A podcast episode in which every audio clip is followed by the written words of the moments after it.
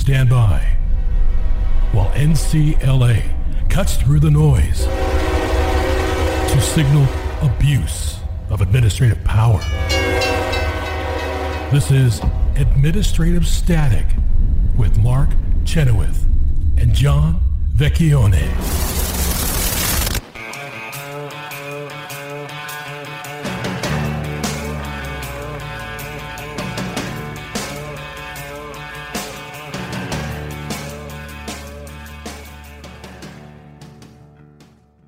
Welcome to Administrative Static, and I am not joined this week by Mark Chenoweth, who is away, but uh, fortunately, I have Jenin Younes here to discuss NCLA's recent comments about proposed Title IX uh, regulations.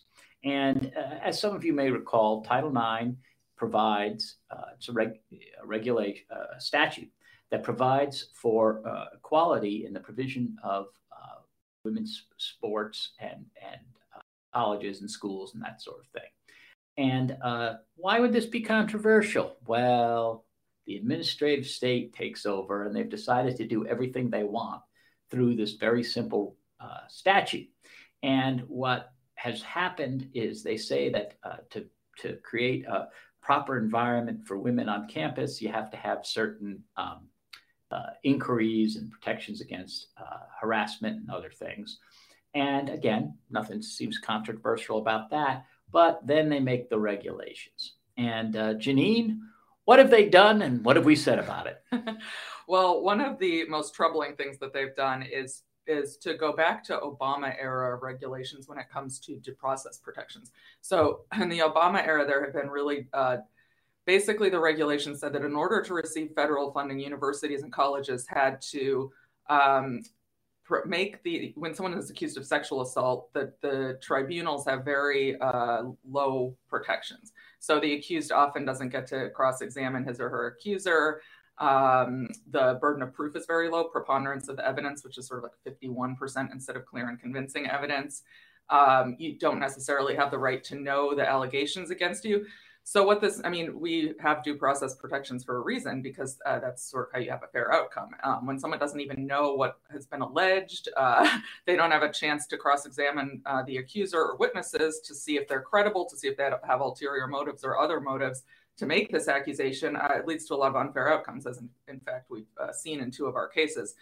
Um, so Obama had um, pro- promulgated those regulations. And under Trump, the Department of Education changed them to have um, greater protections for the accused, which uh, anybody who cares about due process and fairness in these proceedings should should be happy about. But for some reason, and despite the fact that courts have been saying these Obama era regulations were uh, leading to really terrible outcomes, for some reason now Biden wants to go back. And and uh, have one of the things that surprises me about this, we've had some cases, and on the Vengalattore yeah. case on appeal in the Second Circuit, uh, and that'll be remanded uh, to for discovery now. Um, and in that case, a professor was accused of something, couldn't defend himself, and they say, and it's basically tough luck. You've been accused, buddy. Mm-hmm. That's it. That's the end for you. Um, yeah. And and so that's why due process. It's important that whatever you've been accused of, you've actually done. Mm-hmm. And if if you don't get to defend yourself uh, in a fair manner, you may not have done it. So the, the campus isn't being improved at all. What's happening is people who haven't done anything are being thrown off campus and and uh, without with no recourse. Right, um, and that that's a very interesting case, and um, you know one of the most disturbing ones. Professor Vengalattore was a professor of physics who was accused by a graduate student of um, sexual assault and a relationship, a romantic relationship um, we, obviously, the assault would violate campus policy and uh, criminal law. the romantic relationship also would have violated uh, campus policy. But there was really not very much evidence that either of these things had happened. And the student had, in fact, to- uh, been very bitter because she wasn't good at her job. She had quit, sort of in a huff, uh, the lab work. And um, she had told people she was going to ruin his career out of revenge. Um, you know this is stuff that, that if there's any fairness that didn't that didn't come in. Uh, he wasn't allowed to present that evidence. He had tons of faculty members and students saying that this girl had said uh, this woman had said terrible things behind his back racist things. He was of indian descent. She was white. Um, and none of this came in, and uh, not to mention just a lot of exculpatory evidence or or evidence that pointed to his innocence, and um, they focused really on just her allegations, which, which were unsubstantiated, and his life was ruined, his career was ruined, his reputation was destroyed. Um, and and that is that is the problem here, and I I think that um, it's it's there there's some sort of um, internal reason that they think that taking away these due process rights are, uh, you know, somehow going to help people. But it really, um, you know, if if if you're a person who's actually been harassed or something's happened, um, you want it to stand up. You don't want to uh, have people think things happened like happened to Vengalattore. I mean, that it, it, it's just awful. So um, there's another thing that I've been noticing that I, I, I don't think these rules had anything in it. But I think there should be some protection against double jeopardy because what we're seeing, certainly we saw it in the Reed case, which yeah. is out of JM uh, James Madison, and I've also saw it up at Princeton, is that uh, someone will be accused of something. They'll go through the process. The process will say, "Oh, he didn't do anything," or they'll give him a small penalty, like uh, you know, 30 days suspension or yeah. or training or something. And then later on, when he says something uh, controversial, they bring up the same claim again, yeah. and then they go back and punish him again. Yeah. There's no protection against that in colleges either. Yeah. They, it, it, once you've been tried and acquitted, or or they've looked into the uh, um, the allegations and they've punished you for it, there's nothing stopping them from doing it again. It appears. Yeah, that's right, and that's yeah, that's what happened to our client in Reed, where she had been cleared, and then later on, another investigation commenced after the person who was supposedly the victim um, launched an allegation. In fact, the first investigation had not been because the the other woman right. um, made an allegation. It was someone else. Uh, Reed had been in a relationship right. with a student who they were right. both women and lived together. And then uh, eventually, when they broke up, the other woman sought revenge and made these allegations, of which Reed had been cleared. Um, and again, she had really very minimal opportunity to defend herself or you know cross-examine witnesses, um, and her reputation and life were also destroyed. Yeah, it, it's um, you know people say, well, it's not the government. Well, sometimes these colleges are public colleges, yeah. so it is the government. But particularly when the the government has made the rules yeah. because you don't get federal funding. Yeah. If you don't comply with Title IX, there's no federal funding, and there's not a lot of colleges on that that operate without federal funding, but there's even not many that could. Yeah. and, and yeah. so uh, I think Harvard and Yale could probably squeak along without it. Uh, but uh, that's not true for most colleges, particularly if they want to take um, students from all walks of life. Right? Yeah. So uh, it, it's, it, you know, the other the other thing that I've noticed, and I don't know why they go back to this, is that there's a huge um, problem young men aren't going to college. So you go to these college if they did and, and, i think there might even be some sort of discrimination going on against women because the same diversity rules that they're using i think they may be letting in less qualified men because uh, of, of uh, who's applying. But i do think that it makes a, um, litigious and hostile college uh, environment for everybody when you don't think the rules are going to be fair to you yeah, that's right. And I mean, I understand, you know, what the motivation is, which is okay, we don't want to put uh, people who've been sexually assaulted through the ordeal of having to, you know, be cross examined. And, but unfortunately, it's just the reality that you have to do that in order to have a fair outcome. Um, and most allegations of sexual assault are likely t- true, but some are false and some people do make these allegations in order to get back at a lover or somebody who they felt who they felt wronged them in some way um, i think there's a lot of literature yeah. about those right you know but i i do think that the the other thing that goes on here um, that uh, that there's this idea that uh, people don't have to have uh, any courage or bravery to bring these things but unfortunately all law requires somebody to testify, right? Yeah. You have to say what happened to you, and yeah. and it's often very uh, traumatic to do it. Yeah, and and um, it, our system of justice kind of requires it, but I don't think that we always um, tell people that. right? Yeah, I mean, yeah. if you weren't a lawyer, where would we ever hear that? Uh, listen, you've you've got to go testify. It's going to be upsetting. You've got to, you know, you've got to say your piece, and they're going to get to question you. Um, I didn't learn that in school, and like, right? So, Yeah. um, so these young people coming to college, maybe they haven't heard that. but- Yeah, yeah.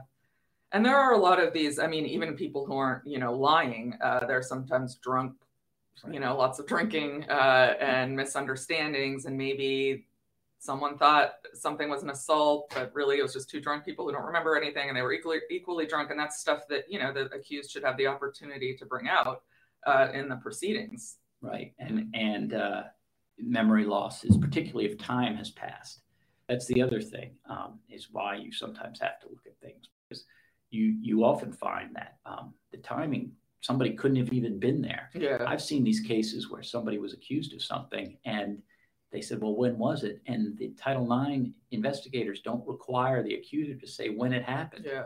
well, how, how can you how can you say where you were? I mean, I, was, I, you know, the, the famous one, uh, this famous uh, movies and books are always like, well, what's your alibi? And your alibi is, oh, I was with Joe. We were down at the bar. We were saw by millions of people, you know, tons Yeah. of people, right? Yeah. Yeah. You don't, you don't get that. You don't get that opportunity. no. So what, what's the point of these comments? What's going to happen with the comments? Well, hopefully, the uh, Biden administration will look at them and see how much opposition there is to the to uh, changing the regulations back and actually diminishing the, the the protect due process protections even more than they had been under uh, Obama. Um, if they don't do that, I suppose they will open themselves up to litigation. And and what I the other thing is, I think they have to respond to all comment, right? They have to at least Oh, say yeah. what their view is, yeah. um, which is one of the one of the points of comments. Uh, we always and we can recommend that uh, everyone does. We'll be right back. Us. Oh, thank you.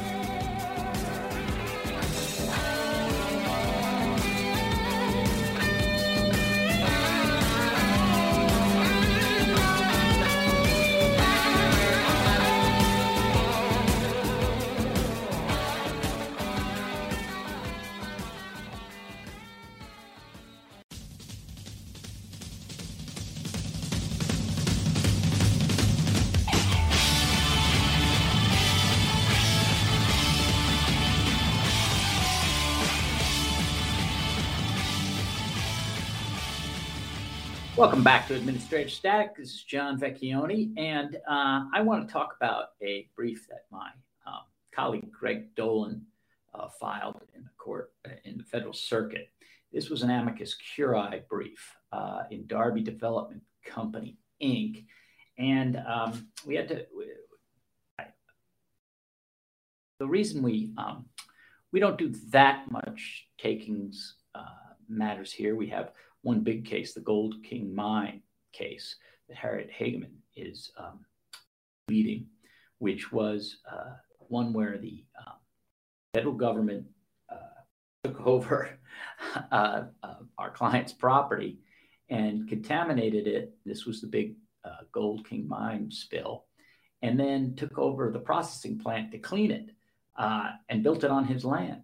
And so um, Judge Bonilla, we spoke about this, I think last week, might have been the week before that, uh, overruled all the government's arguments why that case should be dismissed. And uh, in a, in a uh, he did it from the bench in, in a pretty thorough opinion.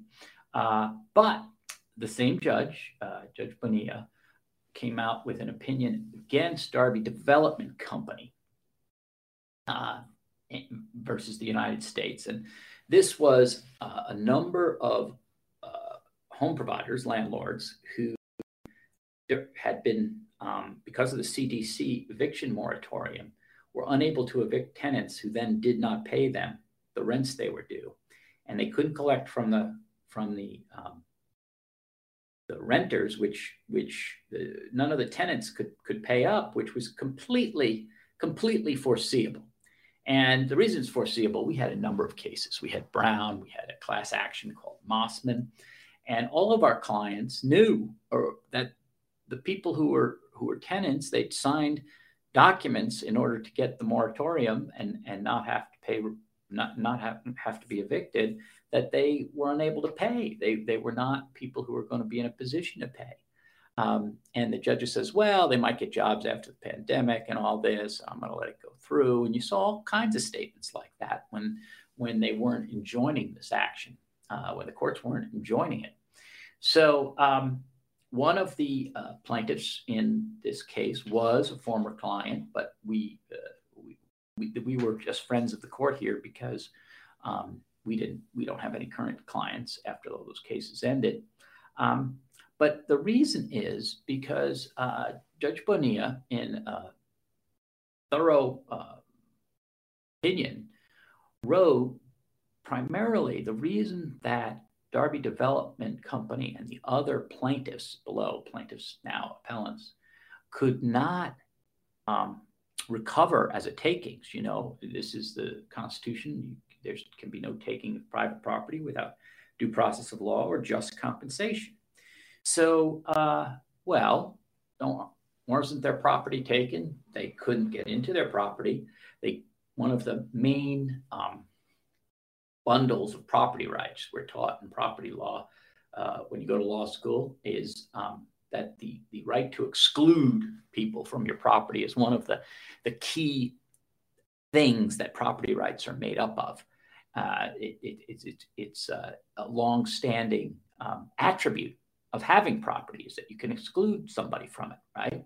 Um, just like uh, just, the, one I, the way I always thought of it is that uh, you know, uh, some families in front of the TV set, the kids say, "That's my chair," right? And uh, the father, ah, "You don't own it," but but yeah, people people feel that that's their chair because they always sit in it. But in in reality, a property right is when actually it is your chair, and you can tell people whether they can sit in it or not. So um, so we put in a brief because I it was clear, you know, this is not a case where the judge just made stuff up. Judge Bonilla did not do that. His citations were to um, various uh, court decisions that had emerged over the years um, to protect the public fisc. That what that means is, is that if I'm a uh, if I'm a government administrator and I take a guy's property and I do it because I dislike the guy or I did it because I wanted to use it myself, uh, there was self dealing involved. Well, if uh, if if uh, an administrator goes rogue and does that and takes your property, but the but the government did not send him to do that. He wasn't doing what the government wanted him to do, doing it on his own behalf using government power. So the the idea of takings clauses, well, that's we, we can't just have people taking the money from Congress and from the government for that sort of thing. It's got to be something that the government meant to do.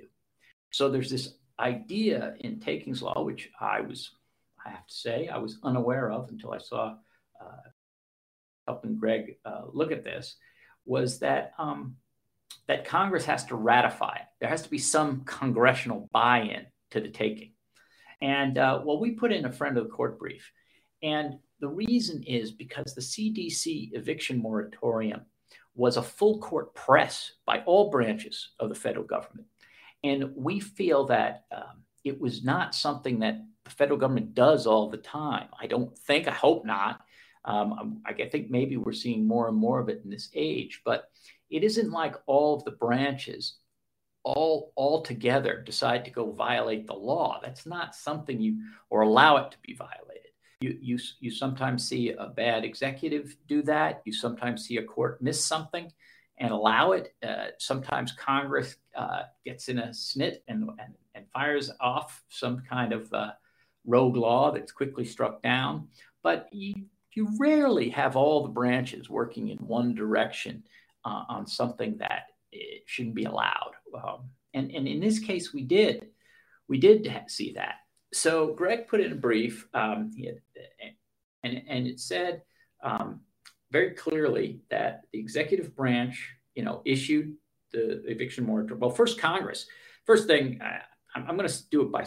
I'll split up by which branches did what. The executive branch issued the it's a moratorium and then extended it. And it wasn't just one administration. It started on the Trump administration. The Biden administration continued it. Um, they stopped people from evicting people who hadn't paid rent eventually for years. Some people hadn't paid it for years, and they ha- they stopped you from going into your state courthouse. The president and his executive orders and all of his agents did. Uh, unprecedented. You cannot go in to state courthouse and have your rights adjudicated in the state courts uh, as far as evictions go. It was unbelievable. Well, then you say, well, maybe that was just the president. Aha. Well, the first thing Congress passed the first law saying that you couldn't have evictions if you take Title VIII uh, housing. So basically, if you if your if your renters take uh, federal funds to pay their rent because they they're below a certain income level or something like that, then you can't evict. And at least that's tied to federal funds. There's some reason for that, but still, that is uh, interfering with the property rights. Uh, but then, very shortly after that, that, that, was kind of the basis for the president to say, yeah, I'll, I'll, do it for everybody, whether they take federal funds or not. And then, when uh, President Trump uh, lost the election and he there was no they weren't going to extend the eviction moratorium congress passed a budget bill that said well for 30 days we're going to extend we, cdc is allowed to extend its eviction moratorium. Well that seems uh, it's in a spending bill sure but it still seems like something congress is doing. And they gave that 30 days because they knew that the biden administration had said they'd extend it when they came in and they came in and they extended it so that was the branches working together to make sure that that bundle of property rights was taken away from all the Darby plaintiffs. Um, so it wasn't like Congress was a bystander or everyone operating under this was not um, doing what what what Congress wanted and what the president wanted. And then finally, the judiciary. Uh, Lord knows we tried to get the judiciary to stop this. Hey, look, this, this is this is not in accordance with the statute. The CDC doesn't have this power. Uh, you know, this is absolutely unbelievable, and it's not necessary. All the rest of it, and uh, we've talked about those cases before on this show, but um, but they wouldn't listen. They said things like, "Oh no, you you can get money damages. We're not going to issue an injunction against this because you can always get money damages." But we said, "Wait a minute." That's not true for a bankrupt person. That's not true for the impecunious. And, and there are plenty of cases that saying if someone's going to go bankrupt, if you if, that that that you don't have a rem, uh, adequate remedy at law. That's why you don't grant in, injunctions when there's not an adequate remedy at law. That mean basically that means you can't get money damages from. Um, and here that that wasn't going to work because these people were all impecunious and would be uh, operationally bankrupt. But the courts also said that, um, well, we're going to let it go. And, and, and famously, even Justice Kavanaugh, when he said, eh, it doesn't look too legal to me, but it's only three weeks of illegality, right? I'm going to, I don't think it'll come back. I'm not going to issue, I'm not going to allow the injunction to go forward. Um, because here, uh, Dabney, Judge Dabney Friedrich in DC actually did issue uh, an injunction, but she stayed the enforcement of it during all the appeals. So it went up to the Supreme Court twice. But other courts around the country would not enjoin the eviction moratorium. And so what happened for two years? Well, a year, year and a half, um, various landlords were not allowed to use their, their property. And they were basically supporting other people's housing without pay, without any, without any compensation at all. And um, so these plaintiffs all did not get compensation. There were Congress did uh, provide certain funding uh, that was then run by the states, but that had a very sketchy uh, outcome because some of the states didn't care whether the renters used it to pay rent and they dispensed the money that never got to the landlords. Some states required uh, the landlords and the tenants to operate together, and those worked better. Um, it was actually an interesting uh, federalism analysis, which I have not seen done, but at least anecdotally, anecdotally, it seems that uh, some states uh, use that money uh, very well, and some did not. But these plaintiffs didn't were not made whole by any congressional action.